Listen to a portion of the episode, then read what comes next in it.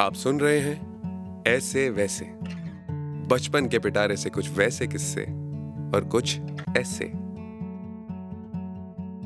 ऐसे number six my favourite teacher मेरे एक सर थे जो हिंदी और संस्कृत पढ़ाते थे। एक्चुअली वो मेरी बहन को संस्कृत पढ़ाने आते थे और मुझसे गप्पे मारते थे। मैं क्लास टेंथ में था बोर्ड क्लास थी और सर ने ऑप्ट किया कि वो मुझे पढ़ाएँगे। बोर्ड की परीक्षा के लिए तैयार करेंगे और पैसे भी नहीं लेंगे। शायद उन्हें समझ आ गया था कि लड़के में कुछ बात है। हो गई हमारी क्लासेस शुरू। हिंदी की होम ट्यूशंस। अब ये ट्यूशन बहुत ही विचित्र प्रकार की थी। वो इसलिए कि हमारी क्लास का कोई टाइम फिक्स नहीं था। सर काफ़ी पॉपुलर थे। वो हमारे नेबरहुड में अपने कदम जमा चुके थे। लेकिन बाकी सब बच्चों की क्लास फिक्स टाइम पे ही होती थी। Three days in a week, one hour each. और मेरी क्लास होती थी रोज। सर सबको पढ़ाने के बाद मेरे घर आते थे और क्लास चलती थी लंबी।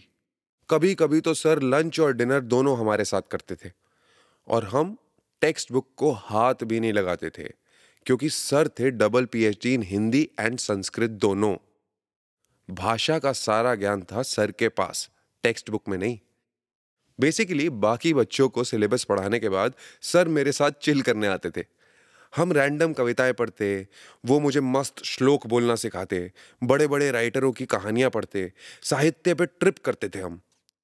सब आउट ऑफ़ द सिलेबस चीज़ें। वो खुद भी लिखते थे कविताएँ, और मैंने भी उनसे इंस्पायर होके एक कविता लिखी, अपनी मॉम के लिए। हम इधर उधर की बातें करके पूरी क्लास खत्म करते थे। और सर की सारी स्टोरीज में उनकी मिसेज का वर्णन ज़रूर होता था। हम किसी भी रैंडम टॉपिक को उठा के उस पर ऐसे ही, ऐसे लिखते थे। यही चिल में चलती थी हमारी क्लास मैं एक दिन सोसाइटी के एक बच्चे की बर्थडे पार्टी पे गया।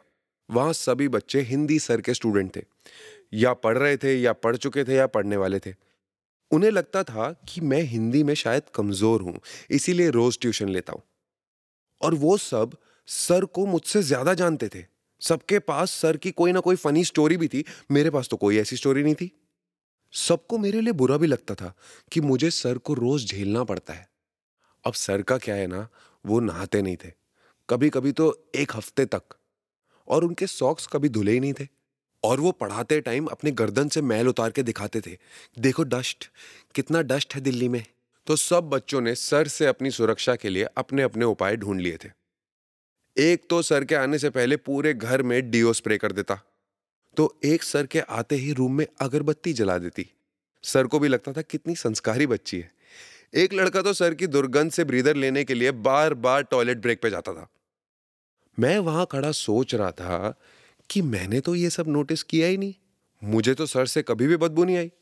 फिर एक लड़की ने अपना सर के साथ ट्रैजिक एक्सपीरियंस बताया। वो बोली, सर अल्कोहलिक हैं मतलब दारूबाज, बेवड़े। एक दिन सर उसके घर दारू पी के आए थे और उस दिन उसके पेरेंट्स ने सर को फायर कर दिया। फायर कर दिया? मुझे खुद पे डाउट होने लगा कि कहीं मैं सच में दिमाग से कमज़ोर तो नहीं। सर में इतनी प्रॉब्लम्स हैं और मुझे आज तक पता ही नहीं चली। मुझे सर के साथ सावधान रहना चाहिए। अगली बार जब सर आए तो मैंने सब नोटिस किया। सारे बच्चे सही बोल रहे थे। मैंने पसीने की बदबू नोटिस की, उनकी गंदी सॉक्स नोटिस की, गर्दन पे लगी मैल नोटिस की और उनके बैग में पौआ पड़ा था, वो भी नोटिस किया। मैं सेल्फ डिफेंस में एकदम चौकन्ना हो गया। लेकिन जैसे ही हमारा सेशन शुरू हुआ तो कौन सी डस्ट कौन सी बदबू, कैसा पौआ, हम तो लिटरेचर पढ़ रहे थे। मुझे तो ज्ञान मिल रहा था। डेली बेसिस पे हम आर्ट क्रिएट कर रहे थे। हमें तो मज़े आ रहे थे। कहानियाँ, किस्से, कविताएँ, ऐसे, ये सब ज़्यादा इंपॉर्टेंट था यार। मुझे समझ आ गया था कि सर में बहुत प्रॉब्लम्स है, लेकिन मुझे उनकी प्रॉब्लम से कोई प्रॉब्लम नहीं है। हम तो आपस में इतने फ्री हो गए थे कि अब तो सर दो ड्रिंक लगा के ही मुझे पढ़ाने आते थे।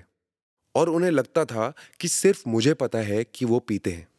और मैंने कभी माइंड भी नहीं किया, क्योंकि दो पैक के बाद मैं अर्जुन, वो द्रोणाचार्य, मैं चंद्रगुप्त वो चाणक्य सत्युग की गुरु शिष्य परंपरा पर पहुँच जाते थे हम लोग।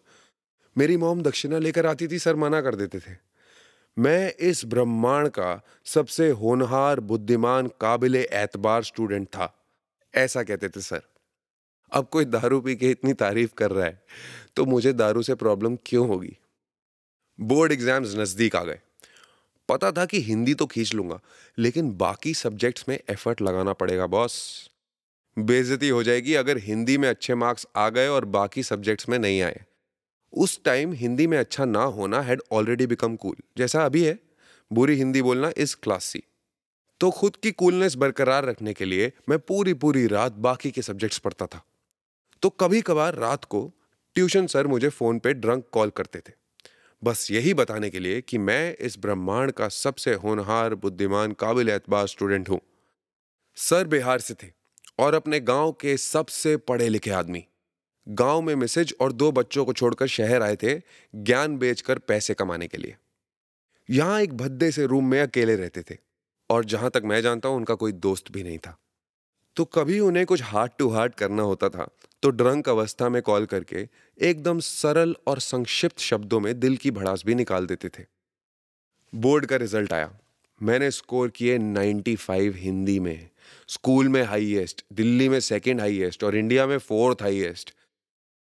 सर मिठाई लेकर घर आए। मैंने उन्हें इतना खुश कभी नहीं देखा। लेकिन वो थोड़े इमोशनल भी थे। क्योंकि इलेवेंथ में मेरे पास कोई ऐसा सब्जेक्ट नहीं था जो सर पढ़ाते थे। और अब हमारी क्लासेस नहीं होनी थी। क्लासेस बंद हो गई। सर से मिलना भी कम हो गया। लेकिन महीने में एक आध बार सर का ड्रंक कॉल मुझे ज़रूर आता था। मेरे हर एग्ज़ाम से पहले वो मुझे कॉल करते थे। मेरे बर्थडे पे कॉल करते थे। अपने बर्थडे पे खुद कॉल करते थे मुझसे बात करने के लिए। और मैं सिर्फ़ ये सुनने के लिए फ़ोन उठाता था कि मैं इस ब्रह्मांड का सबसे होनहार बुद्धिमान काबिल एतबार स्टूडेंट हूँ। एक रात मैं पढ़ने के मूड में नहीं था। कभी कभी मन करता है चिल कर लो। तो मैं चिल कर रहा था।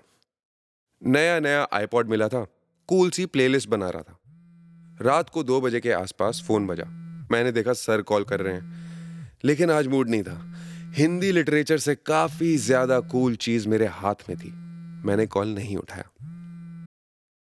दो दिन बाद पता चला कि सर की बॉडी मिली है उनके भद्दे से रूम में। एक रात पहले उन्हें हार्ट अटैक आया था। उनके साथ कोई नहीं था। और सिर्फ़ मैं जानता हूँ कि दर्द में वो मुझे कॉल कर रहे थे।